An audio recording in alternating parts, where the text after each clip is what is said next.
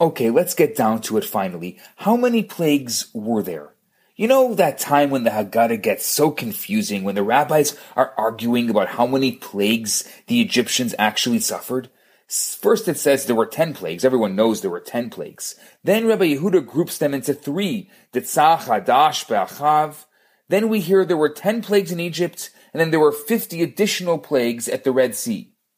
Rabbi Eliezer then says that each plague was really four plagues, so there were 40 in Egypt and 200 at the Red Sea. Finally, Rabbi Akiva says that each plague was actually five plagues, and there were 50 in Egypt and 250 at the Red Sea, and we finished this crazy Jewish math lesson. But come on, what are we actually trying to achieve with all these numbers and the number games? Hi, I'm Rabbi Yisrael Bernath, and welcome to my daily Torah thought. All this week, we're decoding the Haggadah and the Passover Seder to try to bring some meaning into it, something that really fits and tells the story of our life. And as with every part of the Haggadah, there's obviously something deeper going on here. The exodus from the Egyptian slavery represents the soul's liberation from evil forces. In every generation, we have to see ourselves as if we are leaving Egypt, leaving behind our own inner resistance to goodness, our evil inclination, so we can march on to Mount Sinai and receive the Torah. But to be truly free from slavery, your Egypt has to be afflicted with plagues. Before you can express your inner goodness, you have to clear away layers of resistance that get in the way. For every positive impulse, there's a negative counterforce that attempts to quash it. Every time I want to do a good deed, my inner Pharaoh, my evil inclination has an excuse why I shouldn't do it. I have to break through these blockages in my heart and open myself up to goodness. This is the deeper meaning of the plagues.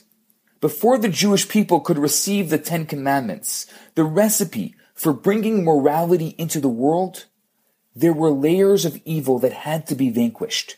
Each layer being the blockage to fulfilling one of the Ten Commandments. After the ten powers of evil were subdued through the ten plagues, the Ten Commandments could be received and observed, and the powers of goodness could prevail. But the Torah has more than just 10 commandments. There are, in fact, 613 commandments. The 10 commandments are 10 general categories under which all other commandments fall. Remember the Sabbath and keep it holy also includes the festivals, for example. The commandment do not steal includes all business ethics and laws of commerce. Do not murder includes moral obligations to our fellow human beings, and so on and so on. They are parent categories under which lie hundreds and hundreds of subcategories. So let's get back to our crazy Jewish math. So then 10 really includes 613. Therefore, the 10 plagues must also include 613 plagues. Because for each and every commandment, there's a negative counterforce that needs to be nullified for us to be able to perform the commandment. I think we can now understand the Haggadah and this argument amongst the sages a little better. So let's look at the numbers in order of the way they're mentioned in the Haggadah. There were ten plagues. Then Rabbi Yehuda groups them into three, the Tzachadash Be'achav. Rabbi Yossi lists ten plagues in Egypt and fifty at the sea. Rabbi Eliezer multiplies it into forty in Egypt and two hundred at the sea. Rabbi Akiva finds fifty plagues in Egypt and then two hundred and fifty at the sea. Now let's add them all up. Listen to this. Watch the magic happen.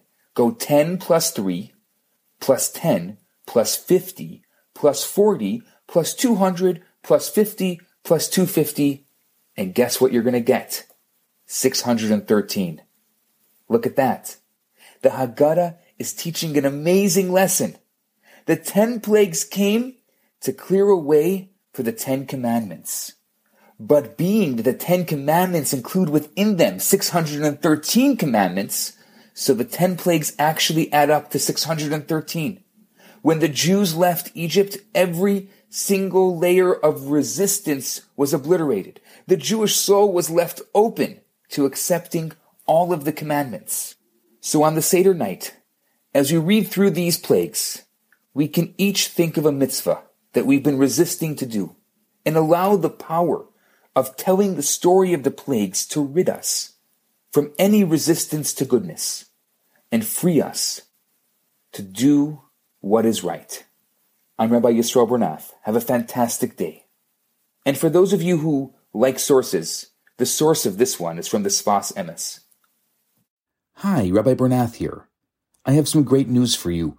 My popular four week course, Kabbalah for Everyone, is available right now for free for the next 50 people who download it. All you have to do is go to www.theloverabbi.com, scroll to the bottom of the page, and you're going to see the download button right there. In this course, I talk about the Kabbalistic secrets to relationships, to wealth, to happiness, and balance. This special offer has been dedicated in loving memory of Ellie Dorfman. I look forward to hearing from you and hope you enjoy the course. Now, on to today's episode.